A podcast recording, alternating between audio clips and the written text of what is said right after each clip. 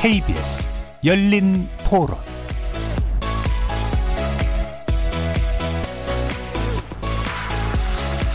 안녕하십니까. KBS 열린 토론 정준희입니다.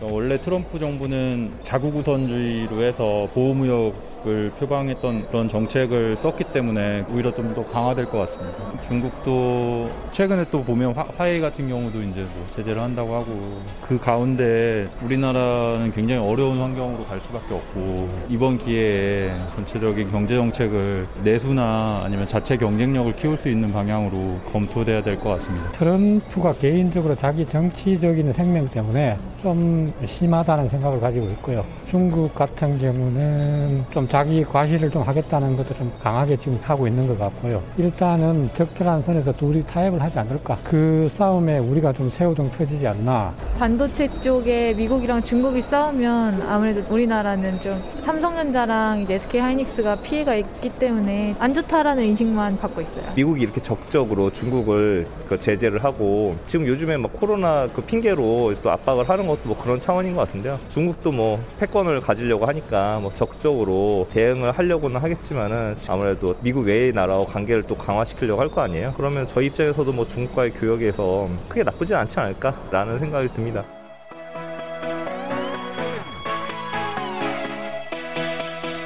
거리에서 만나본 시민들의 목소리 어떻게 들으셨습니까? 오늘 토론 주제는 코로나19 사태 이후 미중 갈등 심화 속 우리의 대응 방안입니다. 잠시 소강 국면에 들어가는 듯했던 미국과 중국의 갈등이 다시 고조되고 있는데요. 작년과 마찬가지로 특히 중국 기업 화웨이를 대상으로 한 미국의 압박이 매우 강력합니다.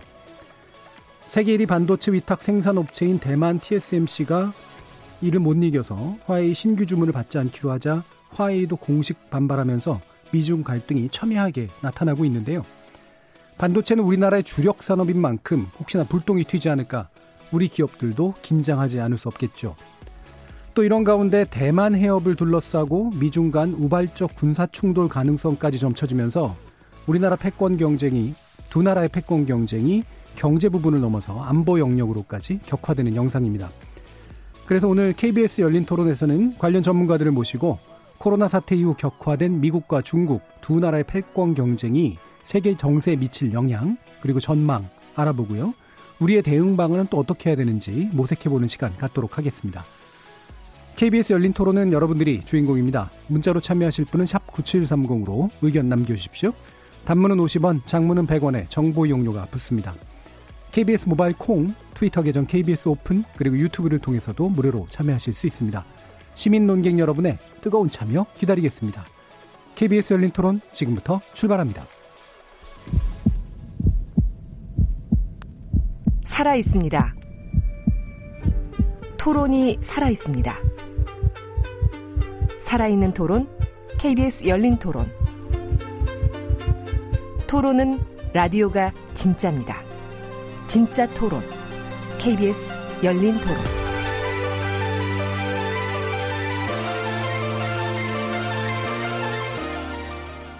오늘 함께 해주실 전문가 선생님들 소개하겠습니다. 먼저 박원권 한동대 국제지역학과 교수 나오셨습니다. 네, 안녕하세요. 자, 그리고 조용찬 미중산업경제연구소 소장 함께 하셨습니다. 네, 안녕하십니까. 자, 지금 이제 모두에 말씀드렸던 것처럼, 음, 잠시 소강 상태를 보였던 미중 갈등, 뭐 아니나 다를까, 어, 지금 다시 불붙고 있는데요. 어, 이게 또 이제 코로나 바이러스가 이걸 눌러주는 듯 하다가 이제 다시 또 이제, 어, 더 크게 키우는 그런 모습이 아닌가 싶습니다. 일단은 이제 코로나19 관련해서 이 WHO를 둘러싼 또 갈등도 되게 좀 흥미롭다고 해야 되나요? 어떤 양상이라고 봐야 될지 모르겠는데요. 일단 이 양국계 입장이 어떤 식으로 부딪히고 있는지 좀 정리 좀 해주시죠, 박원근 교수님. 예, 이번에 그 세계 보건총회 WHO의 가장 핵심적인 최고 의결 기관의 회의죠. 예. 우리 문 대통령이 기조연설도 했고 어, 화상 회의로 열렸습니다. 음. 그 회의에서 지금 미중 간의 갈등의 모든 모습들이 다 드러났다 음. 그렇게 판단이 됩니다. 일단 뭐 몇 가지로 좁혀서 말씀을 드리면 첫 번째는 중국 책임론을 지금 미국이 그렇죠. 계속 얘기를 음. 하지 않습니까? 초기 확산 시 중국이 은폐하고 축소를 했다. 그러니까 이번에 또 그 부분에 대해서 다시 한번 미국 대표가 그 엘렉스 에이자 미 보건복지부 장관이었는데 뭐 중국의 문제 제기를 했고 당연히 중국은 그렇지 않다라고 예. 어, 얘기를 했고요. 두 번째는 또 세계 코로나 대응의 주도권을 갖고 미중 간의 예. 갈등을 음. 경쟁을 하는 모습이 보였습니다. 시진핑 국가 주석이 2년 내 20억 달러를 코로나로 피해를 본 국가들한테 제공하겠다. 음. 이제 그렇게까지 얘기를 했고요. 그 세 번째는 핵심 중에 하나인데 WHO가 지금 계속 중국 편들기를 하고 있다라는 예. 어, 그런 의혹이 계속 제기가 되고 있지 않습니까? 이 부분을 미국이 이제 가장 강력하게 예. 어, 장시간을 들여서 뭐 조목조목 얘기를 했고요. 뭐 트럼프 대통령은 기조연설 안 했습니다. 근데 장 외에서 그 네장짜리 서한을 WHO 거브레여스스 사무총장한테 보인 걸 보임 보이 그 트위터에 올리고 또 본인이 직접 얘기를 했는데 뭐라고 얘기를 했냐면 앞으로 30일 내에 WHO가 실질적인 개선을 하지 않으면 자금 지원을 미국이 중단하고 예. 또 음. WHO 개입도 제고할 것이다. 뭐 최후 통첩 같은 얘기를 해버린 예. 그런 상황이고요. 마지막은 뭐 중국 입장에서 가장 민감한 문제 중에 하나인 대만 문제. 예. 대만이 이번에 옵서버로 참여를 하기로 음. 그 미국이 참여하도록 굉장히 미국과 서구 사회에서 했는데 결국은 참여가 안 됐죠. 그래서 그런 한 네 가지 결국 미중 간의 핵심 예. 그런 어, 쟁점들이 이번에 다 드러났다 그렇게 음. 판단이 됩니다. 예. 아, 이게 참 WHO가 이제 이런 무대가 될 거라고 많은 분들이 예상하셨는지 모르겠는데 어, 실제로 이제 그런 의심들은 좀 있잖아요. WHO가 이제 친중적이다. 그다음에 요번에 사태를 이제 좀 키운 면도 좀 있다라고 뭐 약간의 불만들은 좀 있었던 상황인데 그거를 이제 바로 이전조 수준까지 직격탄을 날리는 게 타당하다고 보시나요? 조영찬 선생님? 네, 아무래도 그 미국 입장에서는 예. 그 국제 그 기구들 같은 경우에는 미국이 상당한 기여를 하고 있음에도 불구하고 미국 이익이라든지 뭐 서방 국가의 이익을 전혀 반영하지를 못하고 있기 때문에 음. 뭐 이런 현상들이 일어나고 있는데요.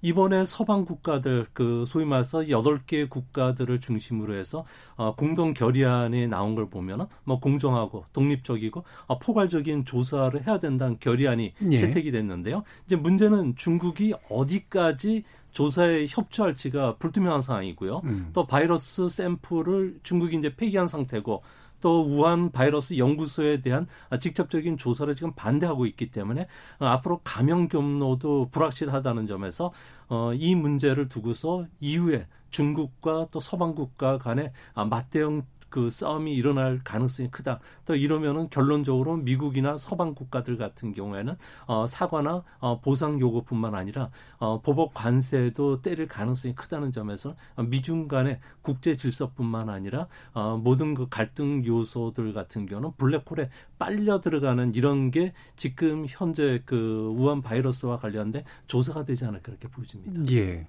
그럼 이 WHO를 이제 제물로 삼은 게 예.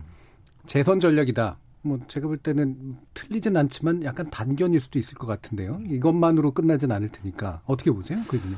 트럼프 행정부의 특징 중에 하나인데요. 예. 국제 기구에 대해서 원래 굉장히 부정적인 음. 입장을 음. 보이고 있습니다. 트럼프 대통령이 늘 하는 거 보면 어, 그런 다자적인 협력보다는 양자적, 쌍무적 협력을 예. 하죠. 그렇기 때문에 우리한테도 FTA를 음. 뭐 계속 개정을 해서 결국 그런 식의 접근을 하고 있고요. 그런 판국에 하필이면 이번 또 WHO 거브리어스스 사무총장이 2017년 선거 때 사실상 중국이 밀어서 된 건 맞거든요. 예. 그리고 지금 대비를 하는 거 예를 들어서 독일의 슈피겔지가 보도를 했는데 1월 달에 시진핑 주석이 전화를 해서 팬데믹 대유행을 선포를 좀 밀어달라. 네네. 뭐 그런 얘기를 했다라는 음. 것도 있고 전반적으로 좀 대응에 문제가 있었던 건 분명합니다. 그 그런 틈을 타서 이제 기본적으로 트럼프 대통령이 국제기구에 비판적인 생각을 갖고 있으니까 비판하는 것도 있고요. 말씀드린 것처럼 지금 그 국내 정치적인 그런 고려도 분명히 있다고 보입니다. 예. 지금 트럼프 대통령이 매우 어려운 상황이죠. 원래 경제가 호황을 했기 때문에 그것을 통해서 자기의 재선 예. 가도를 가려고 했는데 지금 코로나 대응 자체도 힘들고 미국 경제가 매우 안 좋은 상태니까 이게 중국 때리기를 하고 그 중국과 연결된 WHO를 비판을 하고 있다. 예. 그렇게 보이고요. 지금 전반적으로 미국 내에서 중국에 대한 반감은 꽤 높습니다. 음. 그러니까 3월 달에 퓨 리서치에서 나온 그 여론조사 결과를 보면 어, 조사를 한 이후에 최고치 66%의 미국민이 중국을 비호감이다라고 음. 얘기를 할 정도거든요. 심지어는 조 바이든 그 지금 민주당 사실상 후보인데 전 부통령도 계속해서 중국에 대해서는 비판적인 강한 목소리를 내고 있고 그러니까 트럼프 대통령은 이번 아마 대선 전략을 그렇게 중국 때리기 더불어 WHO와 같이 비판하는 그걸로 잡은 거는 어, 분명해 보입니다. 예. 저도 이 부분과 관련해서 네. 경제적인 측면에서 좀 봐야 되는데요. 예. 뭐 트럼프 대통령 같은 경우는 공화당 내 지지율이 96%에 달합니다. 음. 이제 어, 부시 가족을 제치고 적정자가 됐다는 거죠. 예. 근데 문제는 어, 전체 국민들의 지지율은 어, 조 바이든과는 6에서 한 8%포인트 차로 뒤져져 있는데요. 이 정도 차를 극복하고서 어, 대통령이 됐던 경우는 미국 역사상 세 번밖에 없고요. 예. 특히 경기 확장 국면이 수축 국면으로 바뀌 는 현직 대통령은 미국 역사상 재선된 적이 없다는 겁니다. 예. 특히 음. 코로나 바이러스로 인해서 미국의 실질 실업률 같은 경우는 지금 20%까지 음. 올라왔는데요. 이 중에서도 가장 많은 인력을 고용하고 있는 레저죠. 음식이나 바, 호텔, 영화관, 스포츠, 이벤트 같은 경우에는 일자리가 48%나 감소를 했습니다. 이렇기 때문에 미국의 증오심이 강하기 때문에 이것을 아무래도 선거판에서 이용하기 위해서는 중국 때리기를 할 수밖에 없지 않나 이렇게 봅니다. 예. 그럼 지금 이제 말씀하신 그 미국 내에서 이제 반중적 어떤 정서랄까 분위기가 이제 커지는 게 이런 트럼프 대통령 같은 사람이 이제 전략적으로 때리기를 그게 이제 국민 정서로 이월된 측면도 있을 수 있고 또는 이제 미국에 있는 엘리트들이 확실히 이제 그 중국은 패권 경쟁에서 좀 견제를 확실히 해야 된다라는 어떤 일치감, 정파를 네. 넘어서는 뭐 이런 것도 좀 있을 수 있을 것 같거든요. 네, 그렇습니다. 그 예. 부분이 조금 더 우려되는 부분인데요. 예. 이것이 뭐 단순하게 한 번의 사건 또 트럼프 대통령 혼자 개인 플레이로 되는 것은 아니고 음. 말씀하신 것처럼 미국의 전반적으로 외교 안보 주류 커뮤니티에서 다 지지를 받고 있고 의회도 이것을 동의를 하고 예. 있습니다. 예. 그 의미는 어, 뭐 트럼프 행정부 이전에 오바마 행정부는 나름대로 중국을 포용해 보려고 예. 계속 노력을 했었죠. 뭐 오바마 이전에도 계속 그런 작업들 했고 그래서 음. WTO에 중국을 가입시켰고 예. 평화적인 개입을 통해서 중국 내에 민주적인 요소를 심으려고 했고 인권 문제를 좀 향상시키려고 했고 그런 일종의 상호 의존을 심화시켜서 중국을 국제사회에 책임 있는 일원으로 만들려고 했는데 결국 지금 와서 트럼프 행정부가 주장하는 것, 특히 트럼프 대통령이 강조하는 것은 그걸 다 실패했다라는 예. 거죠. 예. 뭐 WTO에 중국을 들여보냈더니 오히려 그걸 활용해서 악의적으로 미국을 착취했다라고 네. 그렇게 주장을 하고 또 오히려 시진핑 체제가 들어서서 권위주의적인 그런 체제를 더 강화했고 인권은 음. 더 후퇴를 한 모습들이 보였고 그리고 미국이 만들어놓은 그 세계 질서 국제 자유주의 국제 질서 안에 중국이 들어오기는커녕 밖에서 우리가 말하는 이제 아시아 인, 그 infrastructure bank AIIB 같은 예. 그런 식으로 나름대로의 다른 세계 질서를 만들어 음. 가려고 한다. 그렇기 때문에 지금 이 상황에서 중국을 확실히 억제를 하지 않으면 그 다음에는 미국이 굉장히 힘들어진다. 예. 그게 지금 주류 사회에서 일종의 받아들여지고 있거든요. 음. 공감대가. 예. 물론 이제 그걸 어떻게 앞으로 해 나가는 거에 대한 각론에 대해서는 굉장히 차이가 있는데 큰 틀에서 바라보는 인식은 상당 부분 지금 어, 모아지고 있다라는 것이 조금 우려되는 부분도 있습니다. 예. 근데 중국 소장님. 입장에서 음. 지금 보면요. 음. 시진핑 국가주석 같은 경우는 공식적인 자리에서 자, 어, 중국의 능력은 미국과 동급이라는 이야기를 자주 해왔고요. 또 미국 미국과 중국과의 경제는 차이메리카처럼 상호 의존적인 관계라는 거죠. 예. 근데 미국과 같은 힘을 지금 가지려고 노력을 하고 있기 때문에 뭐 시간은 중국 편이라고 지금 어 생각들을 하고 있습니다. 그래서 뭐 여전히 무역 협상에서도 윈닝 거래를 원하고 있고요. 또 성사되기까지는 미국의 일방적인 요구와 관련해서는 단호하게 거부하겠다는 게 중국 생각이기 때문에 앞으로 뭐 중국의 그 지도부 같은 경우는 자존심도 세고요. 또한 협상력 같은 경우는 약하지만 어, 외부의 그 압력이 들어오면 또 강하게 반발하는 그런 모습이 강하기 때문에 뭐 현재 미국의 압력과 관련해서 부당하다고 생각하고 어 앞으로도 또 강경하게 대응할 가능성이 크다는 점에서 어 양측이 어 평행선을 달리는 가운데 서로가 합의점을 찾기가 좀처럼 쉽지는 않을 것으로 보여집니다. 예. 어 이런 미국이 이제 이처럼 이제 중국에 대해서는 그 불편한 감정을 가지고 있는 뭐 자국의 이유도 있고 아까 말씀하신 것처럼 이제 자유무역 체제에서 이제 중국이 보여주는 모습이 제대로 된 어떤 자유 질서 안에 있지 못하다라고 하는 그런 판단도 있는 것 같은데 어, 근데 지금 이제 최근까지 미국 트럼프 대통령이 주로 보여준 게 또 스스로가 자유무역 질서를 많이 깨는 모습을 음. 보여줘서 이른바 패권국이 가지고 있는 헤게몬, 도덕적 헤게모니를 음. 사실은 좀 많이 좀 얻지는 못하고 있는 상태잖아요. 네. 이런 부분은 어떻게 보세요? 그게 바로 핵심이죠. 예. 그래서 뭐 지금 말씀하신 것처럼 중국에 분명히 문제가 있었다. 근데 그 문제를 이전에 오바마 행정부는 국제 질서 안에서 협력을 음. 하면서 그걸 풀어가겠다.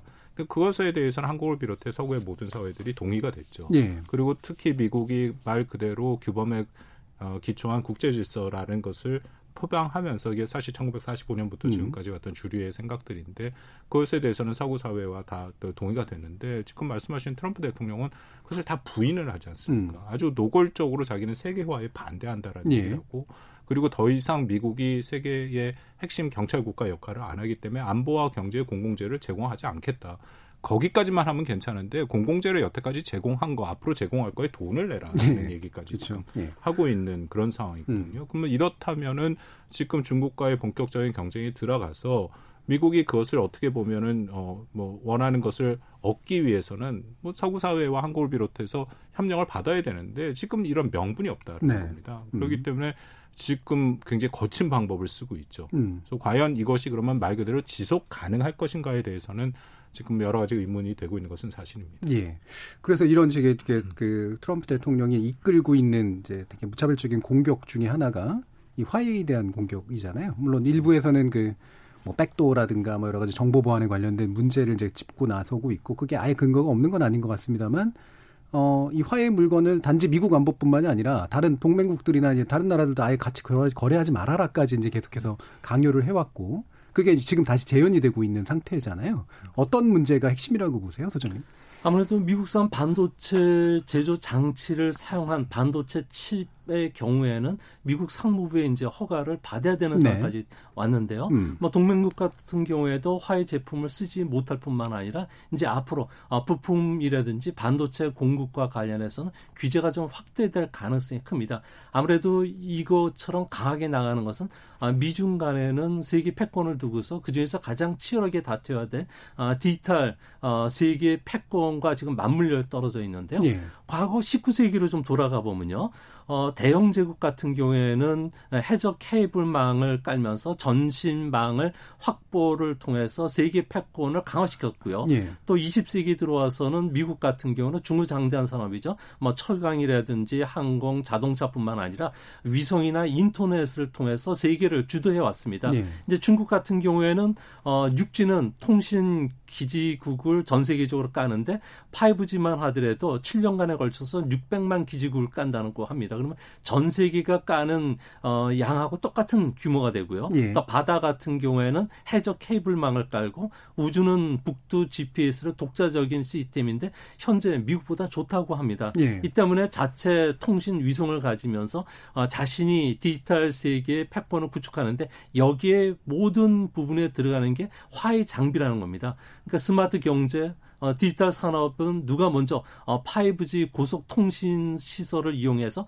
AI라든지 빅데이터, 사물 인터넷, 로봇 같은 혁신적인 제품을 만들어내서 국제 표준을 어, 정하면서 세계 패권을 장악해야 되는데 중국 같은 경우는 대규모 자본, 인력, 또 정부의 자금 지원, 어, 기업들이 일사불란하게 움직일 수 있는 시스템이지만 미국 같은 경우에는 뭐 중국식 국가 자본주의 체제가 아니기 네. 때문에 음. 속도감이나 규모감에서 떨어진다는 겁니다. 이 때문에 뭐 중국 표준 2035라든지 디지털 패권과 관련해서 강하게 어, 제동을 거는 것도 이 때문인 것으로 보여집니다. 예. 화웨이가 이제 그 반도체, 그 특히나 이제 통신 인프라를 만들어내는 이제 반도체 쪽에서 의 어떤 주도력 이런 것들이 이제 굉장히 세졌기 때문에 나오고 또 차기 먹거리하고도 또 관련이 있고. 근데 이게 안보 문제, 그러니까 정보 보안 문제 이거를 일정한 일정한 명분으로 걸었던 거는 좀 효과적이라고 생각하세요, 교수님? 뭐그 부분도 좀 어, 예. 애매한 부분이 있죠. 예. 그러니까 끊임없이 미국이 안보의 문제로 작년부터 이제 화웨이를 이른바 블랙리스트에 놓고 한국을 비롯해서 어, 동맹국 우방국한테 5G에 관해서 네. 사지 말라고 했는데 정확하게 뭐가 문제인지에 음. 대해서는 한 번도 그 확실한 근거를 보이지는 않았습니다. 그래서 그 부분에 대한 문제는 여전히 좀 있다 보이고요. 근데 저는 뭐 말씀드린 것이 이게 미중의 갈등, 패권 경쟁의 큰 틀에서 봐야 된다고 예. 생각이 됩니다.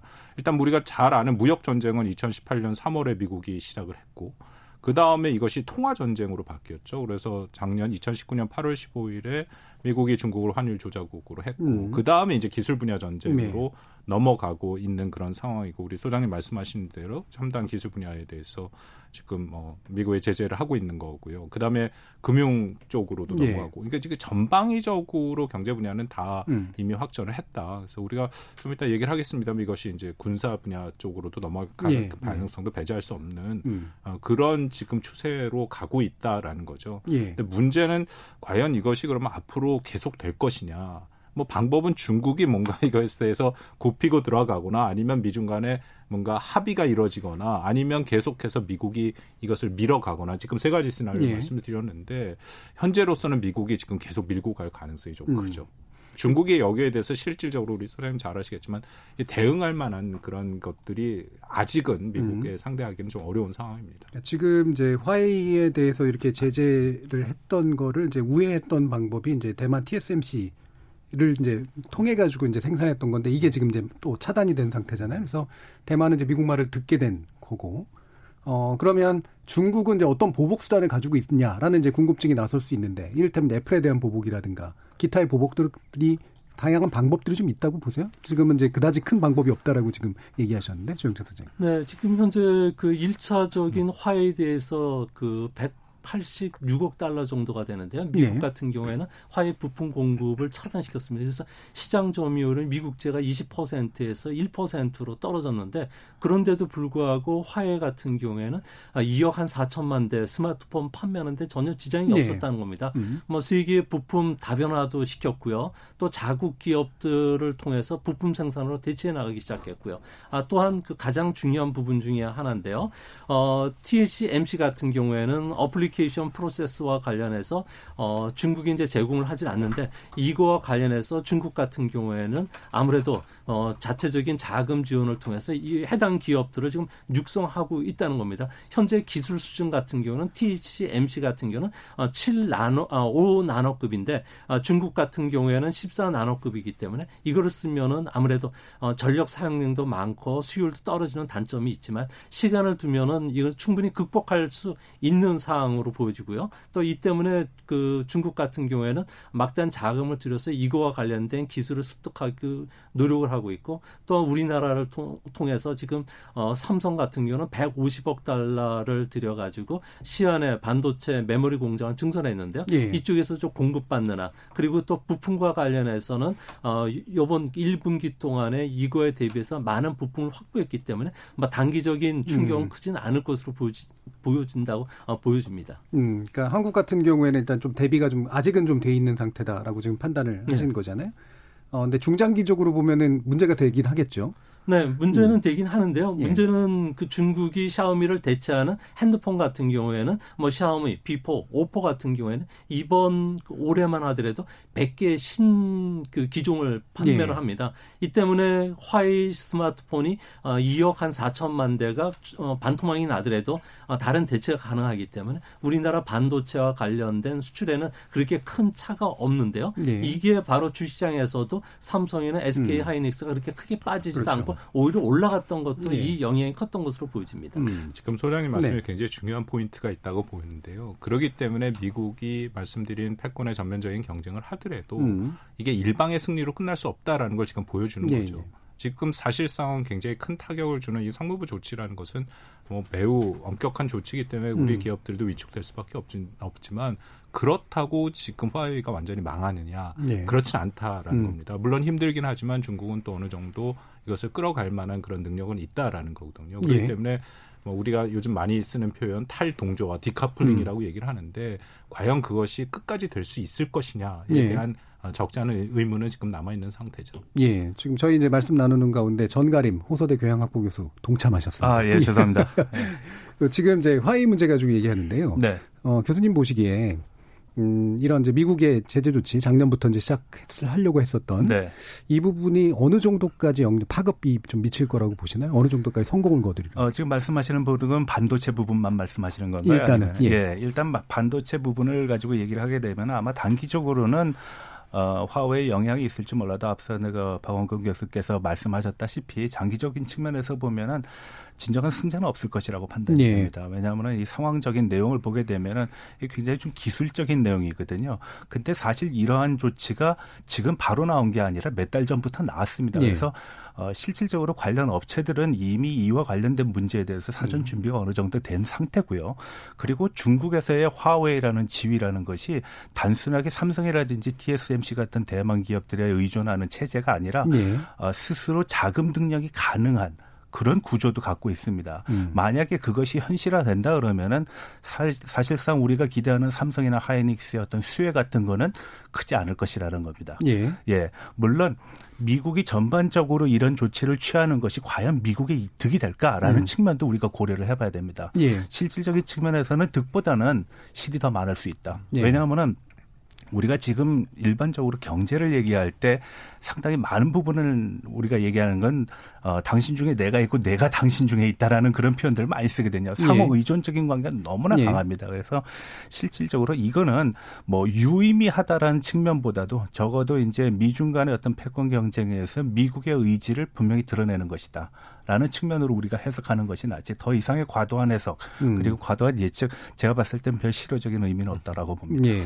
제가 그 부분, 의지의 표현이다. 예. 예. 그 부분에 대해서 예, 방금 말씀드렸는데 조금 입장을 다시 바꿔서 예. 이상해지긴 하는데요. 지금 모든 가능성은 다 열려 있다고. 네. 저도 지금 두 분 말씀대로 이게 쉽지는 않다. 근데 음.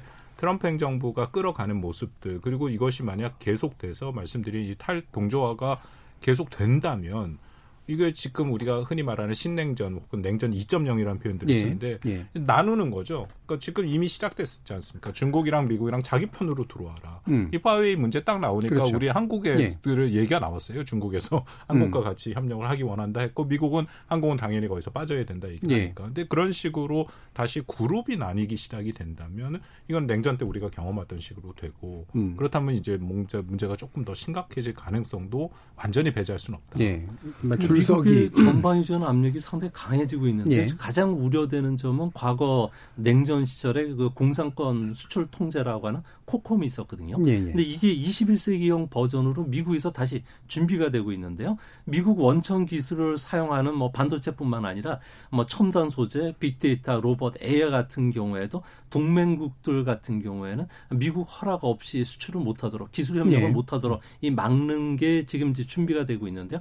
이렇게까지 간다면은 뭐 서로가 진짜 어, 추방 전쟁 내지 아, 블록화로 진행이 될 수밖에 없는 상황이 되지 않을까 생각이 예, 듭니다. 이렇게 이제 편을 강요 받고 줄서기를 강요받는 상황들이 생기는 게 특히나 이제 한국에서는 상당히 곤혹스러운데 뭐 어떻게 가야 될지는 좀 더 이제 후반부에서 말씀 나눠보고 실제로 확전된 양상들이 어떤지 몇 가지 좀 더 짚어보죠. 그러니까 아까 박원근 교수님께서 이제 관세 그다음에 환율, 기술, 뭐 금융, 그다음에 군사 이런 데까지 쭉 늘어나고 있는 그런 형태에서 지금 보면 이제 눈에 띄는 게 트럼프 대통령이 중국 주식에 대한 투자 제한 조치를 고려하고 나섰다. 이제 이게 이것도 이제 약간 모호한 표현이긴 합니다만 이 부분 어떻게 보고 계세요, 정가림 교수님? 네, 이거는 사실상 글쎄요, 이런 보도가 나왔다라는 것 자체가 시장의 심리에는 큰 영향을 네. 미칠 수가 있습니다. 그렇지만 실질적인 경제적인 측면에서 영향력이 과연 있을까라는 데는 의문을 갖습니다. 왜냐하면 쉽게 얘기하면 일종의 연기금 같은 투자의 성격을 그렇죠. 가진 네. 것인데요.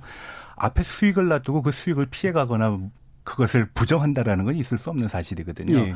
그리고 앞서 말씀드렸던 이 경제와 관련된 부분에서 상호 의존성이 왜 중요한가에 대해서 제가 한 말씀 더 드리고자 합니다. 예를 들어서 마이크로소프트가 중국에서 사업을 할 때 가장 고민스러운 것 중에 하나가 불법 복제입니다. 예. 중국인들의 소득 수준으로는 마이크로소프트의 정식 버전을 구매를 할 수가 없거든요. 예. 근데 그 사람들은 어, 불법 복제품을 사용하는 것을 용인을 하고 있습니다. 왜 그럴까요? 상대방이 경쟁 새로운 경쟁 상대를 만들어서 자국 내에서 그것을 흡수하게 되면은 마이크로소프트 마이크로소프트 상대는 미래에 엄청난 거인과 경쟁을 해야 된다는 겁니다. 예. 그러니까 적당한 수준에서의 어떤 격차를 가지고 그 사람들을 관리하는 게 더 낫다라는 거거든요. 예. 경제 역시도 마찬가지입니다. 지금 트럼프가 어, 공무원의 어떤 기금을 통해 가지고선 중국 주식에 매입 아마 중국에서는 심리적인 영향을 단기간에는 받을 겁니다. 그렇지만 장기간 측면에서는 그 영향은 크지 않다.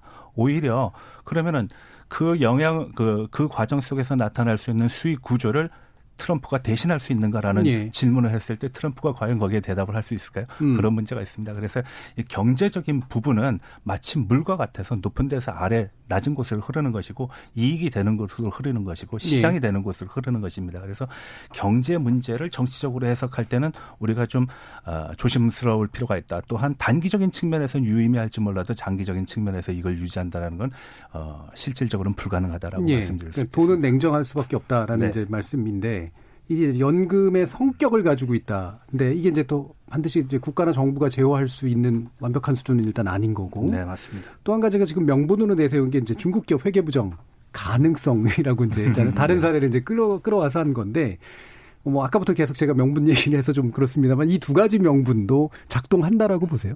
네, 아무래도 음. 지금 신냉전 체계로 네. 빠르게 지금 회귀하면서 어, 미국 같은 경우에는 중국에서 공장을 빼고 있고요.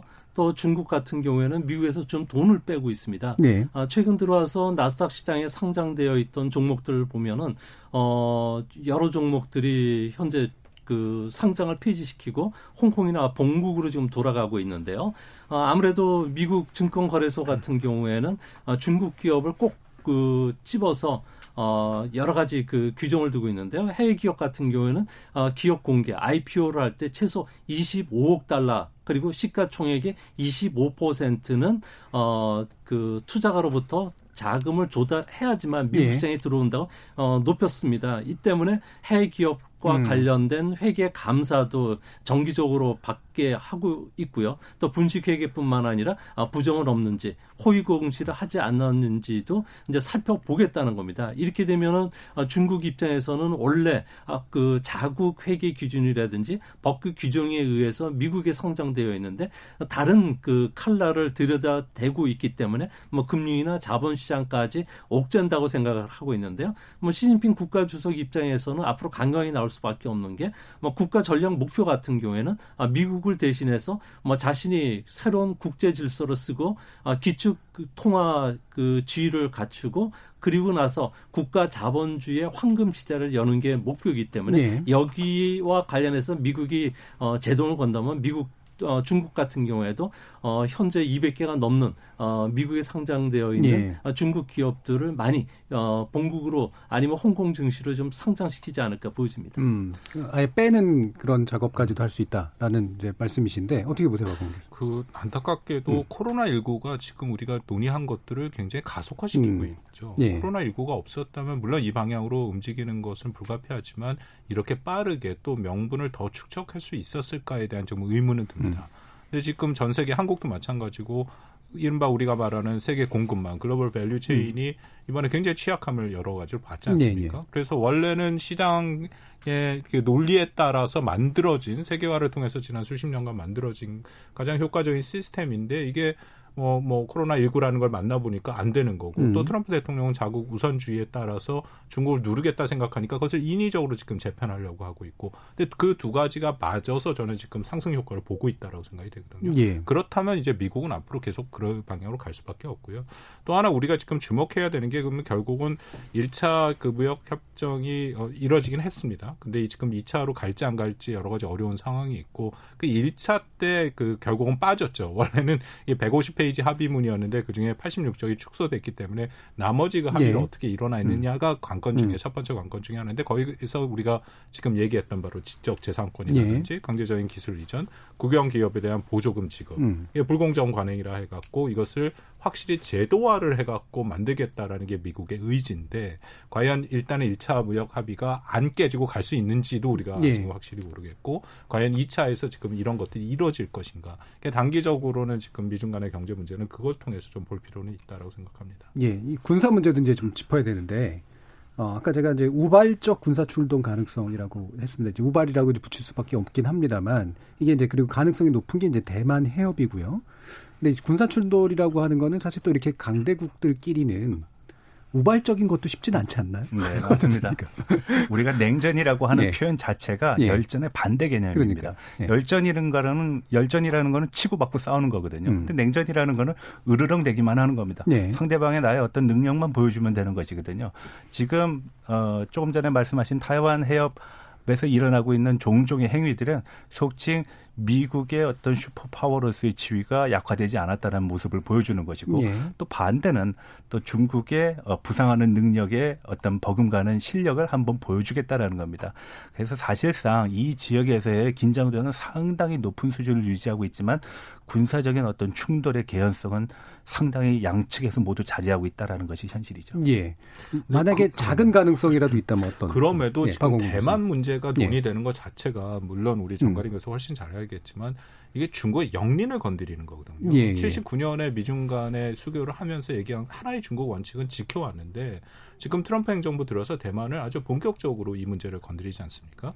지난 3월 26일 날 트럼프 대통령이 최종적으로 사인했던 대만 동맹 국제 보호법 보호 및 증진법. 네. 이게 사실은 하나의 중국 원칙을 흔드는 내용들이 많이 있죠. 음.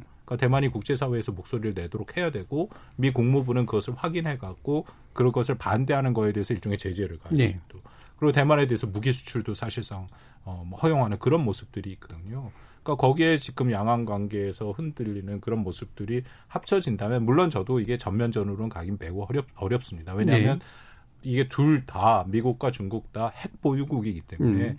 핵이 갖고 있는 억제력은 분명히 있거든요. 근데 그럼에도 가장 민감한 부분 군사적으로도 민감한 부분들을 미국이 치고 들어갔다라는 거는 앞으로도 이 부분에 대해서는 중국도 군사적인 옵션을 포기하지 않는 가장 예. 핵심 분야이기 때문에 위험성은 남아 있죠. 음. 근데 제가 가장 걱정하는 부분들은 중국 군부들 같은 경우는 예산도 많이 받고 지금 계속 팽창을 하면서 자신의 위상을 드러내려고 하는데요. 미국과는 아무래도 충돌을 안 하겠지만 아, 문제는 주변국과 충돌 가능성이 더 높아졌다는 겁니다. 어, 말레이시아 같은 경우에는 석유 어, 개발 지역에 중국 그 조사선이 들이닥치기도 했고요. 4월 달에 파라셀 군도에서 중국 해경이 전속력으로 어 베트남 어선을 들이받는 사건도 예. 있었고요. 뭐 해상 군사 훈련 같은 경우뿐만 아니라 우리 지역에도 어 정찰기를 계속 파견하는 등 뭐 군사적 긴장감은 주변국 쪽으로 많이 높일 수가 있기 때문에 미국의 강력한 동맹국인 뭐 한국에 대해서도 앞으로 군사적 압력이 높아지지 않을까 그게 가장 걱정스러운 부분입니다. 예. 그러면 뭐 이건 좀 과한 이야기긴 합니다만 우리가 한국 전쟁을 겪었던 것처럼 대리전의 양상 뭐 이런 것들의 가능성도 있나요 혹시? 대리전의 양상은 보기 힘들 겁니다. 네. 사실 어, 대만이 왜 중요한 역할을 가지냐면은 음. 우리가 지정학적으로 혹은 지경학적으로 혹은 군사적인 측면에서 볼 때 어, 아주 중요한 위치에 있을 뿐만 아니라 어, 이것이 가라앉지 않는 하나의 항공모함 같은 역할을 한다는 예. 겁니다. 미국과는 정식의 국교 수교 관계는 아니지만 미국이 충분히 컨트롤할 수 있는 부분이고 또 이것을 자극함으로 인해 가지고선 중국의 심기를 건드릴 수 있는 부분이기도 하다라는 겁니다. 그렇지만 이거를 실질적인 사용을 통해 가지고선 미국의 이익을 달성하기에는 굉장히 음. 조작하기 힘든 부분이 있습니다. 예. 그래서 왜냐하면은 이미 국제 관계 속에서의 대만의 위치가 상당 부분 정해져 있거든요. 음. 이러한 모습은 이 번에 있었던 WHO의 그 총회에서도 나타나게 됩니다. 대만 문제가 중요 중요하긴 했지만 바로 6개월 뒤로 미뤄짐으로 인해 가지고 그래서 슈퍼파워 미국의 역량이 마치 아무도 인정하지 않는 것처럼 그런 우스운 모습이 나타났거든요. 네. 그거 왜 그러냐? 이미 각국이 어, 중국과 수교를 할 때 기본적으로 체결하는 것이 일 어, 하나, 하나의 중국이라는 원칙입니다. 예. 그 원칙을 다 인정하고 들어가는 거고 미국조차도 그랬기 음. 때문에 그 원칙이라는 측면에서 보면 미국의 조작적인 정의는 범위가 상당히 한정져 있다. 그렇지만 중국이 굉장히 아파할 수 있는 부분이면은 분명하다라는 것입니다. 그래서 대리전의 예. 양상 쉽지 않다라는 것이고요. 예. 그리고 대리전의 속에서도 슈퍼파워는 절대 가까이 하지 않을 겁니다. 항상 네. 거리를 두고 그것을 어, 어떤 관계와 긴장도를 유지하는 것 정도로 충분하다고 판단할 것입니다. 예. 자 이렇게 무역, 금융, 그다음에 군사까지 예, 미중 간의 갈등이라고 하는 것이 금방 꺼지지는 않을 것 같은 건 분명해 보이고요. 말씀처럼 신냉전으로까지 생각될 수 있는 그런 조건이 장기적으로 펼쳐지지 않을까라는 그런 우려가 있긴 있습니다. 자, 이 가운데 이제 중국 양해가 어, 한동안 미뤄졌다가 내일부터 열리는데요. 어, 여기서 또 어떤 변수들이 생겨날지 2부에서 좀 자세히 짚어보도록 하겠습니다. 어, 그동안 우리 일부 논의 동안 또 청취자들께서 보내주신 의견 들어보고 가도록 하죠. 정의진 문자 캐스터. 네, 지금까지 청취자 여러분이 보내주신 문자들 소개합니다. 먼저 유튜브 청취자 이창섭님. 미중 무역 전쟁에서 한국 정부가 해야 할 일은 내수 시장 확대라고 생각됩니다. 장기적이든 단기적이든 북한과의 대화를 통해서 남북 경협도 재가동하면 좋겠습니다. 유튜브 청취자 이양킴님. 시진핑의 중국몽 주장이 오랫동안 대중 무역 적자로 불만을 가진 미국의 견제 심리를 자극한 것으로 보입니다. 게다가 트럼프의 노골적인 반중 노선이 오래 있을 미국 대선 전략과 맞물려 갈등이 심화되고 있습니다. 연말에 선거가 끝나야 갈등 조정이 정상적으로 진행될 것 같습니다. 콩아이디 1315님. 미중 패권 전쟁은 우리에게 단순히 미국 편이냐 중국 편이냐의 차원을 넘어서 자유민주주의 체제를 유지하느냐 포기하느냐에 대한 잔인한 양자택일이 될 것이라고 봅니다 해주셨고요. 콩아이디 0809님. 미국과 중국은 북핵 협상에 있어 중요한 나라들인데요. 두 나라의 갈등이 북핵 협상에도 악영향을 미칠까 우려됩니다. 더불어 동북아에서 군사력 확대를 도모하는 일본에게 기회가 되지 않을까요? 라고 보내주셨네요. 네, KBS 열린 토론. 이 시간은 영상으로도 생중계하고 있습니다. 유튜브에 들어가셔서 KBS 일라디오 또는 KBS 열린 토론을 검색하시면 지금 바로 토론하는 모습 보실 수 있습니다. 방송을 듣고 계신 여러분이 시민 농객입니다. 계속해서 청취자 여러분들의 날카로운 시선과 의견 보내주세요. 지금까지 문자캐스터 정희진이었습니다.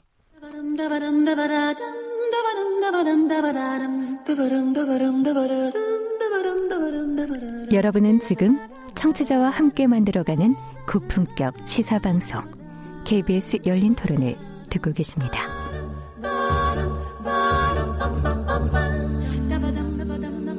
KBS 열린 토론 오늘은 코로나19 사태 이후 미중 갈등 심화 우리의 대응 방안은이라는 주제로 조용찬 미중 산업경제연구소 소장, 전가림 호서대 교양학부 교수, 박원권 한동대 국제지역학과 교수 이렇게 세 분과 함께 하고 있습니다. 어, 전가림 교수님, 네. 양회 얘기를 제가 이제 마치기 전에 한번 했는데 네. 어, 뭐, 뭐, 들을, 저희 청취하시는 분들은 뭐 대부분 어떤 내용인지는 아실 거라고 봅니다만, 네. 간단한 설명과 함께, 이게 지금 왜 미, 늦춰졌고, 왜 지금 의미가 있는지. 네. 우선 양회에 대해서 설명을 드리도록 하겠습니다. 양회는 두 개의 회의를 동시에 거의 진행하기 네. 때문에 양회라 그럽니다. 하나는 정치협상회의라는 거고요. 음. 또 하나는 전국 인면 대표자 대회라는 겁니다. 보통은 3월 초에 열리거든요. 약 2주에 어, 가까운 시간에 걸쳐서 이제 회의를 진행하게 되는데, 어, 정협이라고 불리우는 거는 어, 일종의 그 자문기관이고 전인대라고 불리우는 것은 우리의 국회에 해당되는 의결기관입니다. 예. 음. 근데 잘 아시다시피 올해 코로나19 사태로 인해 가지고선 이것이 계속 미뤄졌습니다. 음. 왜냐하면 북경 내 상황이 그다지 좋지 않았거든요. 그래서 미뤄지다가 드디어 21일 날 어, 양회에서 첫 번째 회의인 정협이 개최가 되고 그 다음날 전국 인민 대표자 대회가 이제 열리게 예. 됩니다. 그런데 예. 이제 코로나 19 사태의 영향이 아직까지는 종식됐다라고 볼 수 없기 때문에 보통은 한 열흘에서 2주에 가까운 회의를 진행하는데 올해는 한 일주일 정도 진행할 것으로 예상이 됩니다. 그래서 양회는 그러한 중국 최대의 정치적인 이벤트라는 측면에서 매우 중요한 의미를 갖는다라고 할수 예. 있습니다.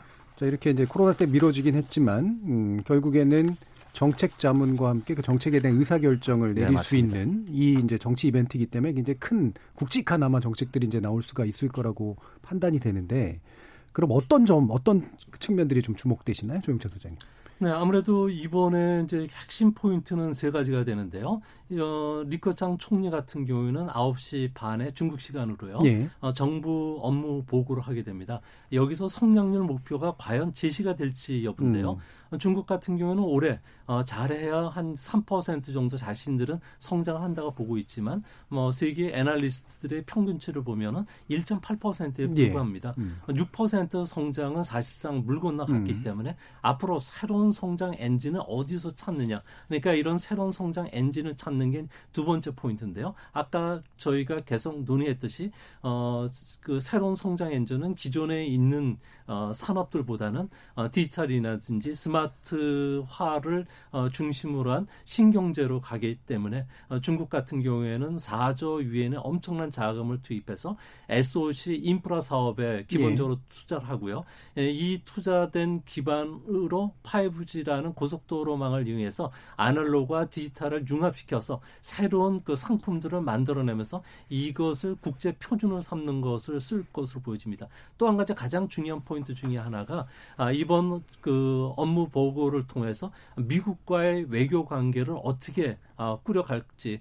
중국 같은 경우는 내년에 공산당 창당 100주년이기 때문에 예. 의미 있는 해인데 이때까지 미중 관계를 계속 긴장 국면으로 끌어갔을 경우에는 상당히 어렵다는 거죠. 이 때문에 오늘 어, 그 인민은행 같은 경우에는 금리를 동결시켰습니다. 이 의미는 어, 중국이 이제 2차 무역 협상을 앞두고서 위에나 절하를 이제 더 이상 예. 용납하지 않겠다. 음. 그러니까 협상에 이제 나설 테니까 미국은 이제 협상을 받을 준비를 하라는 이야기고요. 또한 시장에 주는 메시지도 간결한 것으로 보여집니다. 앞으로 통화 정책보다는 인젠 재정 정책을 통해서 예. 어, 소비 부양이라든지 어, 각종 그 신경제와 관련된 여러 가지 정책을 쓸 테니까 어, 부동산 투자나 이런 걸 하지 말라는 신호였기 때문에 예. 이번 그 전인대를 기점으로 해서 좀 많은 경제 구조의 변화가 있지 않을까 생각이 듭니다. 예, 일단 그러면 위안화 절하 문제는 상대적으로 지금 의미가 없고 그러니까 경기 부양이라든가 뭐 시설 투자라든가 이런 쪽에 이제 막대한 어떤 걸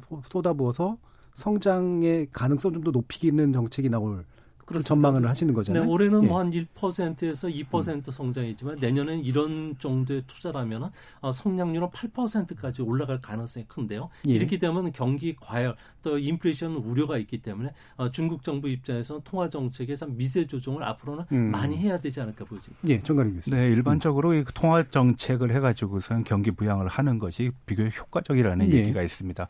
어, 지금 코로나19 사태와 관련되어 지금 각국이 취하고 있는 것이 소위 양적 완화거든요. 예. 뭐 끊임없이 돈을 풀고 있습니다. 음. 중국도 그러고 싶겠죠. 근데 음. 아, 사실 중국은 녹록치 않습니다. 왜냐하면 이전에 풀었던 4조 위안화화가 이제 아직까지 소위 동맥 경화의 현상을 보이고 있기 때문에 그 유동성이 예. 돌아오지 않았거든요. 음. 자, 그러면은 그거와 비슷한 정도의 영향력을 추구하기 위해서 앞서 말씀드렸다시피 금리 인하를 취한 겁니다. 예. 같은 효과를 발휘하는 것이죠. 그렇게 되면은 통화에 대한 어떤 유연한 정책을 사용할 수 있는 그런 여지가 있다라는 것이고요. 한 가지 더 첨언을 드리자면은 올해는 13차 5개년 기획이 끝나는 해고 14차 5개년 기획 5년 경제 개발 정책이 새롭게 발표되는 겁니다. 네. 아, 물론 앞서 말씀하셨다시피 어, 중국에서는 두 가지 100년을 기념을 하거든요. 첫 번째 100년이 공산당 창당 100년이고 예. 하나가 또 건국 100년입니다. 음. 건국 100년은 49년이고 창당 100년은 바로 내년입니다. 예. 분명한 성과를 얻어야 될 텐데요. 과연 경제 성장률 3.5%를 중국 정부가 자신 있게 얘기할 수 있는가? 저는 그렇지 못할 거라고 생각합니다. 예. 그래서 올해는 경제 성장률 목표치를 발표하지 않을 가능성이 음. 상당히 높다. 예. 그리고 14차 5개년 기획은 아마 민생의 문제에 주력할 것이고 그리고 도시와 농촌 그리고 어, 동부연암과 내륙과 같은 개혁개방에서의 수혜를 뽑지 못한 지역에 대한 집중적인 투자를 통해 가지고선 모두가 부강하고 그 부강한 수혜를 누릴 같이 누린다라는 예. 그런 측면을 강조하는 경제 정책이 나올 가능성이 큽니다. 그래서 내수 진작에 포인트를 둘 어, 어떤 그런 가능성이 크다는 점에서 한편으로는 우리 기업한테도 상당히 좋은 어떤 기회가 예. 될 것이다라고 봅니다. 그 수출의 측면에서. 네, 맞습니다. 예. 그럼 이제 어, 내수에 좀 더 집중하고, 그러니까 민생이라고 표현하셨는데, 네. 그게 이제 내부의 어떤 빈부격차라든가 이런 것들을 좀, 좀더 완화시키, 완화시키면서 현재 코로나 19로 인해서 빚어진 문제들을 좀 극복하는 쪽, 네, 뭐 이런 맞습니다. 쪽이라는 말씀이시잖아요. 사실 중국이 사회주의 국가인데 사회주의 예. 국가 같지 않거든요. 음. 빈부격차가 너무 심합니다. 1979년 개혁 개방 이후로요. 어, 우리가 알고 있는 진위 계수가 보통 빈부격차의 불평등성을 이제 증명하는 하나의 지표로 삼고 있는데 그것이 거의 0.5에 다다릅니다. 0에 가까우면 평등한 거고 1에 가까우면 네. 불평등한 건데 0.5는 굉장히 심각한 거고 사회주의 국가라고 지향하는 국가에서 나올 수 없는 숫자입니다. 네. 그런 측면에서 보면은 중국 정부가 적어도 이 기간 동안의 양적인 성장을 질적인 측면으로 바꿔야 되는 당위성은 바로 이런 코로나 19의 시기에서 실현하지 않으면은 잘못하면 실기할 수도 있다라고 음. 음. 봅니다. 그럼 아까 조 소장님이 언급하셨던 이제 차세대 통신 기술이라든가 인프라스트럭처, 뭐 SOC 이런 부분에 대한 투자는 그 안에 포함되나요? 네, 맞습니다. 네. 바로 그그 그 분야를 왜 강조하는 거냐면 음. 기존의 산업을 가지고는 미국과 일본과 유럽을 따라잡을 예. 수 없다는 겁니다. 그래서 새로운 유형의 산업을 창출하고 그 기준을 이끌어 나가야 된다는 겁니다. 음. 지금 화웨이에 대한 제재도 그런 측면에서 보면은 화웨이가 가지고 있는 기술력으로서 기술 표준을 이끌어 나간다 그러면 미국은 상당히 불편한 상황에 직면하게 된다는 것이거든요. 예.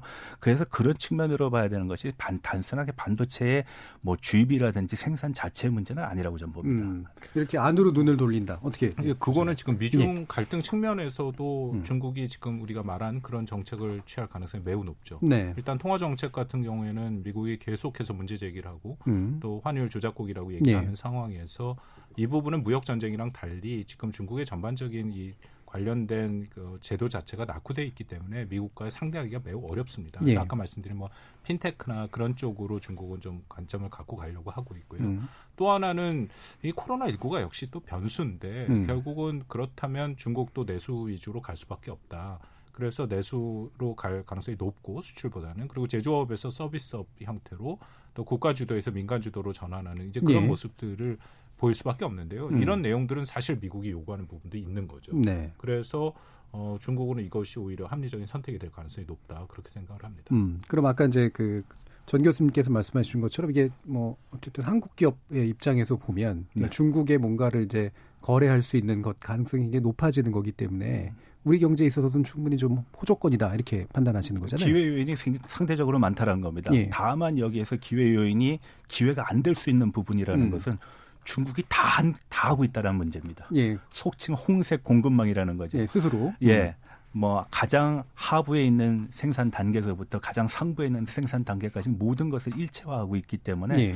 그것이 상당히 고도화돼서 상당한 경쟁력을 갖고 있으면은 우리 기업이 들어갈 어, 어느 음. 틈은 줄어들 것이라는 거고 만약에 그러한 격차가 상당히 존재하고 우리가 그 격차를 컨트롤할 수 있다 그러면은 음. 아마 우리한테는 적지 않은 기회가 될 것이라고 보는 것이죠. 음. 바로 예. 또그 부분을 예. 미국이 우려를 하는 거죠. 예. 그렇게 해서 중국의 경제가 뭐 우리가 예상하는 2030년에 사실상 그 명목 GDP에서 미국을 제치고 1위가 돼버리면 우리가 지금 미국 시장에 의존하는 것처럼 모든 그 국가들이 중국 시장에 의존하는 형태로 가면 중국이 세계 금융과 이 모든 질서, 경제 질서를 네. 이끌어가는 형태가 음. 될 수밖에 없거든요. 지금 미국이 그것을 가장 우려해서 음. 우리가 지금 전반부에 얘기했던 그런 여러 가지로 좀 무리수가 있는 정책들을 지금 밀어붙이고 있어서 음.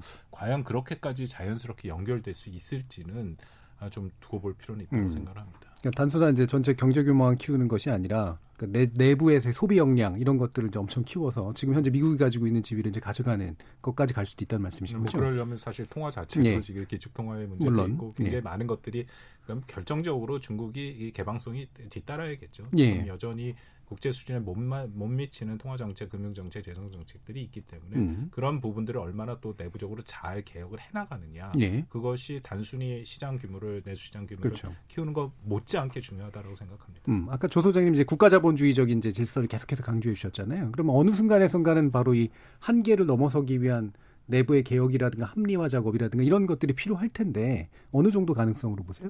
네, 중국 같은 경우에는 음. 현재 그 상당히 그 디지털 산업으로 빠르게 전개가 네. 되고 있는데요. 어, 아무래도 그 7년간에 걸쳐서 600만 개 5G 네트워크를 건설하고요. 또한 앞으로 10년 뒤를 대비한 어, 6G 그 네트워크를 준비를 하고 있는 상황입니다. 이 때문에 중국이 지금 생각하고 있는 사업 모델들 보면 상당히 좀 놀라운 부분들이 있는데요. AI를 머리에 심어가지고 뭐 파킨슨병이라든지 치매 치료하는 네. 쪽도 네. 어, 있고요. 또 클라우드 기반의 엄청난 스케일의 어, 증강 뭐 가상 현실 게임들을 지금 개발하고 있는데요. 이거와 관련해서 중국은 현재 500만 개 그 VR 게임기가 팔리고 있는데 3년 뒤에는 1000만 개 정도가 된다고 합니다. 한 개에 70만 원 정도 되는데요. 여기는 메모리 반도체가 엄청나게 들어가는데 우리도 여기에 그 특수를 누릴 수가 있게 되고요.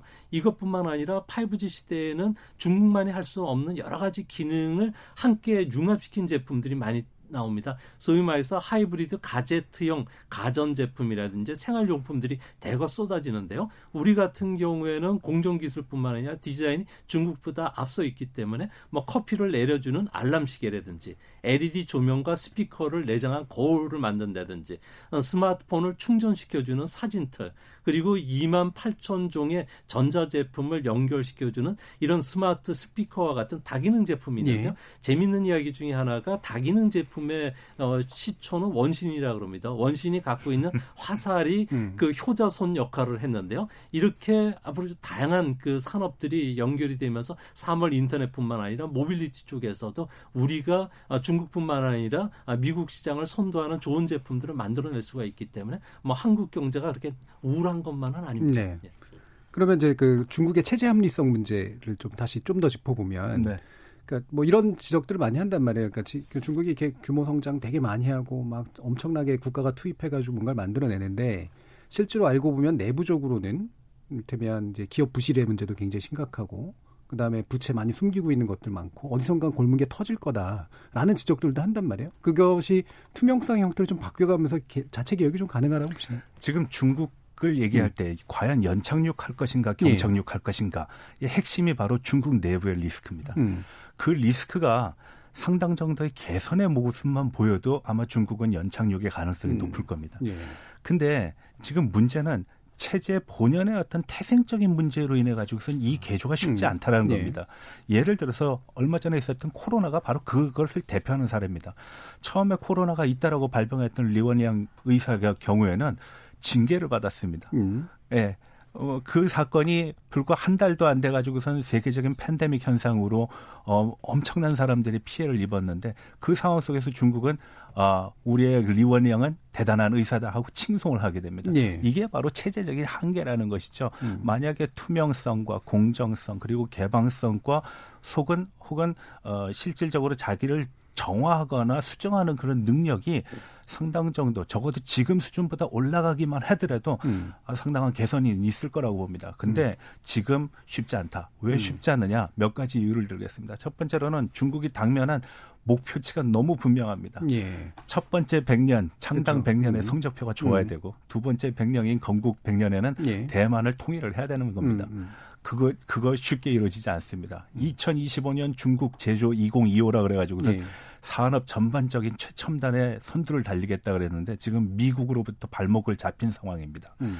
세계 경제는 코로나와 보호무역주의로 지금 예전 같지 않, 않거든요. 네. 새로운 new normal이 지금 일상화되고 있는 것입니다. 음. 그리고 중국 내부적인 문제까지 가중되면서 과연 중국이 이런 체제적인 문제, 외부적인 문제를 극복할 수 있는가? 네. 그거를 위한 상당한 자구적인 노력이 필요한데 제가 봤을 땐 이거는 중국에서 좀 기대하기 좀 힘들지 않나. 특히 음. 권력의 집중, 시진핑 등장 이후에 가장 우려하는 네. 것 중에 하나가 음. 권력의 집중이거든요. 이게 균형과 견제 속에서 조정이 가능한 건데 그렇지 않은 현상들이 나타나고 있어서 어, 기대에 대한 것만큼 현실적으로는 별 의미는 이렇게 음. 나타나고 있지 않다고 보겠습니다. 음. 예, 관건은 음. 결국 고가 주도에서 민간 주도로 그렇죠. 경제 체제를 바꾸려면 예. 정치 체제가 음. 같이 바뀌지 않 않고는 뭐 제가 잘 몰라서 그럴 수도 있습니다만 인류 역사상 그게 불가능한 예. 거거든요. 예. 그러니까 일정 시점에서는 결국 정치적 민주화가 따로 와야 되는데 과연 우리가 얘기한 것처럼 시진핑 체제가 현재로서는 공산당 일당 체제인데 예. 그것을 허용할 것이냐. 그거는 또 체제에 대한 도전이기 때문에 굉장히 어려운 부분이 모순적인 부분이 예. 여전히 남아 있다라는 것이죠. 그래서 제가 이제 중국 문제를 얘기하면 늘 이제 제일 궁금한 게 바로 그 부분이에요. 그러니까 어느 순간 가면 사실은 이제 되게 유연한 시스템으로 이제 체제가 바뀌어야 되는데 지금 이제 그 중국의 전망은 말씀처럼 엄청나게 높은 어떤 경제 성장이라든가 이런 데서 오잖아요. 패권 같은 데서 오고 이거를 이루기 위해서라도 아내가 바뀌어야 되는데 그걸 이루는 방식은 대단히 이제 과거의 방식에 의존할 네, 수밖에 없는 이 모순이 이제 굉장히 큰 것 같다는 그래서 일반적으로 네. 외부에서는 중국을 음. 일러서 거대한 영화라고 얘기합니다. 예. 몸집은 어마어마하게 큰데 생각과 사고와 할수 음. 있는 어떤 능력치는 아직도 한계점이 있다라는 거죠. 음. 음.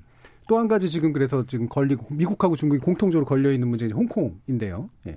홍콩의 국가보안법과 유사한 형태의 그런 기본법이죠. 23조에 근거한 국가보안법 제정론이 이게 이제 뭐 작년에 있었던 그런 홍콩 사태 때문에라도 아마 제기가 되고 있는 것 같은데 미국 정부는 이제 홍콩 인권만 민주주의 법을 작년 11월에 통과한 상태란 말이죠. 아까 이제 대만 케이스도 있었습니다만 홍콩 케이스는 이제 뭐 주권 국가 안에 있는 또 문제라서 어떻게 전망하세요, 방금 어, 홍콩 기본법이라는 것이 내용을 보면 국가 전복과 반란을 선동하거나 국가 예. 안전을 저해하는 위협 인물에 대해서 최장 30년의 징역형에 처했습니다. 예. 이 법을 이번에 양회에서 논의를 한다라고 음. 일부에서 보도를 하는데요. 이건 뭐 쉽지 않을 겁니다. 그러니까 이렇게 되면 당연히 홍콩에서 다시 네. 한번 어, 아주 대규모 시위가 일어날 수 있고요. 2003년에도 이 국가보안법 제정을 추진했다가 50만 명의 홍콩 시민이 어, 거리로 쏟아져 나서 결국 실패한 적이 예. 있었고요. 지금 말씀하신 것처럼 미국은 이것은 오히려 호기로 보겠죠. 음. 왜냐하면 지금 대만과 홍콩 사실은 어, 중국의 아킬레스건이나 마찬가지 그런 그, 그 상대로 굉장히 지금 어, 집중하고 있는 상황이고 말씀하신 홍콩 인권 민주주의법이라는 것도 지금 예. 통과시켜 놓은 그런 상황인데 만약에 그 중국 그 베이징 당국에서 이런 식의 행위를 한다라는 것은 이것은 이제 굉장히 심각한 문제가 될 수밖에 없고요. 사실 폼페이오 장관이 그 말씀드린 홍콩 인권 민주주의법에 따라서 홍콩의 자치 수준을 검증하는 보고서를 작성을 해서 제출해야 되는데 지금 이 양회를 보고 하겠다 네. 해갖고 지금 뒤로 밀어놓은 상태거든요. 음. 그래서 혹시라도 그렇게 되면은 뭐 트럼프 대통령과 행정부는 오히려 이 기회를 틈타서 어, 더 중국에 대한 압박을 강화할 여지도 있다. 그래서 음. 뭐 중국 입장에서도 이게 쉽지 않은 선택이 될 가능성이 있습니다. 음. 그러니까 미국에 빌미를 줄 수도 있는 이제 그런 선택인 셈인 건데요. 다른 두 분은 이 가능성에 대해서 어떻게 보시나요? 소장님. 중국 같은 경우는 진시황 이후에 역대 왕조를 보면 통일이 최고의 정치적 가치였거든요. 예. 뭐 홍콩에 대한 통치는 앞으로도 계속 강화시킬 거고요. 음. 또 정체성이 다른 아, 대만에 대한 무력 통일도 절대 포기할 수 없는 상황입니다. 뭐 이렇게 되면은 미국이 가장 좋아하는 틈이 벌어지게 되는데요. 예. 인류의 꿈과 중국의 꿈이 충돌할 수가 있고요. 음. 체제 우월성을 둘러싼 문명의 충돌, 또 문화 마찰이 일어나게 된다면은 중국 같은 경우에는 그야말로 적을 만들 수가 있는데요. 가장 최근 에 같은 경우를 보면 아, 프랑스의 어, 시진핑 국가 주석이 직접 전화를 해가지고 10억 장의 마스크를 줄 테니까 어 그 화웨이 통신 장비를 예. 받아라. 예. 그리고 폴란드뿐만 아니라 음. 이탈리아에 대해서도 여러 가지 마스크 외교를 하면서 어 이야기가 어 정부와 그리고 기업들이 자신에게 감사하라고 이야기를 했거든요. 그만큼 사과를 모르고 그리고 어 좀 강경하게 나가다 보니까 앞으로 중국과 미국 간에는 뭐 조금 전에도 말씀드렸지만 뭐 30년간 출구 없는 상태가 계속 진행이 네. 될 거고요. 뭐 서로 사정을 이해한다든지 합의점을 찾기보다는 뭐 균열이나 갈등, 충돌로 발전할 소지가 크기 때문에 뭐 어느 한쪽 경제가 파탄이 나든지 아니면은 중국이 일본처럼 패배를 인정하고 애 완견이 될 때까지 이번 그 갈등은 계속 음. 진행이 되는 형이 아닌가 이렇게 음. 가장 우려스럽게 생각하는 부분이 이 부분입니다. 예, 이렇게 대만과 홍콩이 어떤 면에서 미국이 원하는 파열구가 될 수도 있다. 어떻게 보세요, 정관님 교수님? 어, 대만은 그럴 수 있습니다. 예. 그렇지만 홍콩은 사실상 어렵습니다. 음. 홍콩이 이제 영국으로부터 반환될 때 몇 가지 조건이 있었는데 어, 홍콩인에 의한 홍콩 통치 네. 그리고 50년 불변 그리고 일국 양제입니다. 세 가지에 있었는데 50년을 향해서 지금 다가가고 있다라는 게 첫 번째 문제입니다. 두 번째로는 지금 중국에게 있어서는 한정된 시간 내에 중국화하는 작업이 이미 상당 부분 음. 이루어졌기 때문에 이것을 되돌려 놓는 것은 쉽지 않다. 오히려 이것을 나누는 것이 더 쉽기 때문에 에, 승자의 어떤 깃발은 중국 쪽에 더 기울어져 있는 그런 느낌입니다. 다만 대만 문제는 좀 다르다. 그러면 홍콩 문제가 어떤 식으로 중국을 더 아프게 할 수 있을까요? 이거는 바로 어, 보편적 가치와 연결됐을 때 중국이 더 아파할 예. 수 있다는 겁니다. 예를 들어서 뭐 민주라든지 인권이라든지 음. 자유와 언론 이런 거 그것이 파급할 수 있는 것은 티벳 지역이고 위그르 예. 지역이기 때문에 아마 중국은 이거에 대한 확산을 막기 위한 조치로서 보안법 음. 혹은 내지는 뭐 범인 송환법과 관련된 내용을 적용하려고 하는 할 개연성이 크다라고 저는 봅니다. 예. 이거 우리가 알고 있는 홍콩인들의 어떤 민주와 어떤 그런 어, 자유를 위한 그런 법적 조치라든지 시위의 결과가 아니라 이것은 음. 결국은 어, 홍콩은 어쩔 수 없는 상황이다. 왜냐하면 시간표가 이미 정해져 있기 때문에. 음. 다만 대만의 경우는 굉장히 다른 양상을 보일 거다. 왜냐하면 네. 대만은 기본적으로 외형적으로는 주권 어, 주권 국가의 모습을 갖고 있거든요. 음. 그래서 대만에 대한 어떤 물리력 행사는 쉽지 않다. 그래서 어, 대만과 홍콩은 좀 분리해 볼 필요가 있다. 다만 네. 홍콩은 기존의 어떤 역사적인 배경 속에서 중국을 더 아파하게 하거나 아니면은 음. 보편적 가치를 더 확대해 가지고선 중국의 어떤 도덕적인 문제를 야기할 수 있는 그런 개연성은 충분히 있다라고 음. 봅니다. 그러니까 내부에 끊임없이 약한 모습을 네, 보여주게 만드는 네. 그런 홍콩인이 중국인이라고 얘기를 하니까 예. 홍콩인 스스로가 난 중국이 싫다고 얘기하게 되면은 네, 네. 결국은 홍콩이 홍콩의 문제가 아니라 중국의 그렇죠. 문제가 되는 것이거든요. 예. 네. 음, 음, 충분히 그럴 가능성이 있네요. 어, 그러면 이제 우리 입장으로 이제 다시 이제 와야 될 것 같은데, 어, 결국 이런 신냉전 질서에서 과거의 냉전이야 뭐 하나로 붙으면 됐었습니다만, 지금은 이제 한국의 입장이 중국하고 이제 미국 사이에서 어느 하나를 선택할 수 없는 거, 이 너무 이제 뻔해 보이는 상태잖아요. 어떤 고민들이 지금 필요할까요, 박웅 교수님? 그러려면 일단 미중 관계를 좀 조심스럽게 우리가 전망을 하고 시나리오를 예. 해볼 필요는 있다라고 음. 생각이 되는데요. 한 네 개 정도로 나눠서 말씀을 드릴 수 있을 것 같습니다. 일단 미국이 세계 지도국으로 온전히 부활한다. 지금 예. 트럼프 때문에 많이 훼손이 됐죠. 그렇지만 어떻게든지 부활이 된다 음. 해서 전에 우리가 얘기했던 자유주의 질서를 다시 한번 그렇게 복원시키는 그런 경우가 첫 번째가 수 예. 두 번째는 그냥 미국은 강대국으로 남때 대신에 중국도 강대국이 되는 거죠. 그래서 미중이 음. 공동 관리를 해서 자유주의 세계 경제 질서를 예. 복귀하는 방법. 세 가지는 중국 주도의 새로운 형태, 아까 음. 잠깐 얘기했던 세계 경제 질서가 탄생하는 것. 마지막은 이게 지금 1930년대 얘기가 요즘 많이 나오고 예. 있습니다. 1919년부터 39년 음. 사이 이른바 1차 세계대전과 2차 세계 대전 전간기에 예. 그렇죠. 있었던 전간기. 혼란들. 음. 그렇기 때문에 그 당시에는 기존 질서가 붕괴되고 새로운 질서가 구축되지 않아서 부질서가 나타나고 그렇죠. 이른바 음. 각자 도생. 네, 네. 네 가지 시나리오를 지금 우리가 얘기를 하는데 음. 제가 이해하기로는 지금 네 번째 시나리오들이 가장 많이 얘기가 되고 음. 있는 상황이죠. 예. 그렇다면 우리는 어쨌든 네 가지를 다 놓고 어, 어떤 방향으로 가장 시나리오가 발생을 할 것이냐도 우리가 생각을 해야지만 어떤 방향으로 가는 것이 좋은가도 우리가 생각을 해서 예. 거기에 맞춰서 우리의 전략을 짜는 게 중요하다고 생각합니다. 음, 그럼 그 부분에 있어서 보면 우리가 전통적 우방론이니 뭐 이런 것들 또 이념에서 되게 많이 담론들이 자지우지 되잖아요. 상당 부분에서는 그 반대편도 마찬가지고 그렇지 않고 철저히 전망해서 실용적 판단해야 된다 이런 말씀입니다. 그렇기는 좀 어려운 게요. 네. 워낙 혼돈이기 때문에 음. 실용적인 판단의 기준도 어렵습니다. 그 자체도. 그래서 음. 저는 여전히 그렇다면 원칙으로 돌아가야 음. 되는데요. 결국 한국의 이 안보와 번영을 보장해 준 원칙은 분명하지 않습니까? 네. 하나는 시장 경제고 자유주의 무역이고 네. 그리고 우리가 자유 어, 그 민주적 자유주의 질서를 갖고 있는 네. 거고 그리고 개방된 세계화 그리고 다자주의. 음. 그러니까 네 가지 원칙을 저는 갖고 거기에 따라서 미국과 중국을 어떻게 보면 어떨 때는 좀 부딪힐 수도 있겠죠. 예. 그렇지만 이 원칙과 여전히 명분이 중요하고 음. 그리고 현재 상황에서 아직은 미국과 중국이 완전한 패권 경쟁으로 들어가지는 않, 예. 않았습니다. 예. 그 의미는 여전히 둘 다 명분을 갖고 얘기를 음. 하고 있거든요. 그렇다면 우리가 확실한 명분을 갖고 원칙을 준수를 한다면 그 안에서 힘들겠지만 그래도 우리의 길이 좀 보이지 않을까 하는 게 제 판단입니다. 예. 이 부분 조영찬 소장님. 네. 제가 생각할 때는 현재 그 미중 간에는 코피 때리기 싸움을 하고 있는데요. 네. 이 때문에 뭐 중국 같은 경우는 제조업이 한 10% 생산이 뭐 감소하는 거 그 이상 감소도 가능하다 보는데요. 이렇게 되면 전 세계적으로 1조 1천억 달러 정도가 생산이 감소하게 됩니다. 네. 그러면 중국 같은 경우에는 어 제조업은 2억 한 500만 명 그리고 서비스업은 뭐 3억 한 7천만 명에서 모두 취업자들이 7억 7천5백만 명 정도가 되는데요. 이 중에 한 20, 30%는 실업자가 될 가능성이 큽니다. 이렇게 되면 뭐 세계은행이라든지 어 국무원 발전 연구센터가 조사에 따르면은 어 본격적인 무역 전쟁에 들어가고 음. 중국 안에서도 조금 전에도 말씀해 주셨지 뭐 정치적인 그 불안이 계속이 되면서 정치 개혁에도 실패한다면 중국 경제는 초스피드로 중중국 함정에 빠져들게 되는데요. 이렇게 되면은 일본과 같이 뭐 과잉 채무 문제라든지 자산 버블 붕괴가 일어날 수가 있고요. 뭐 잃어버린 20년이 찾아온다면 네. 우리 경제 같은 경우는 상당히 앞날에 어, 어두운 그림자가 들이기 때문에 뭐 중국의 그 향후 어, 움직임을 좀 더 면밀하게 살펴봐야 되지 않나 보여지고요. 아까 말씀을 해주신 대로 어, 미국과 어, 중국 사이에서 우리 나름대로의 독자 길을 걸어야 되는데 현재 안보는 미국에 그리고 경제는 중국에 의존하고 네. 있는 상황에서는 우리가 그 독자 길을 어디까지 갈수 음. 있을지 그리고 프랑스식으로 제3의 가, 길을 갈 수 있을지 저는 그 부분도 좀 연구를 더 해봐야 되지 않나 생각합니다. 네.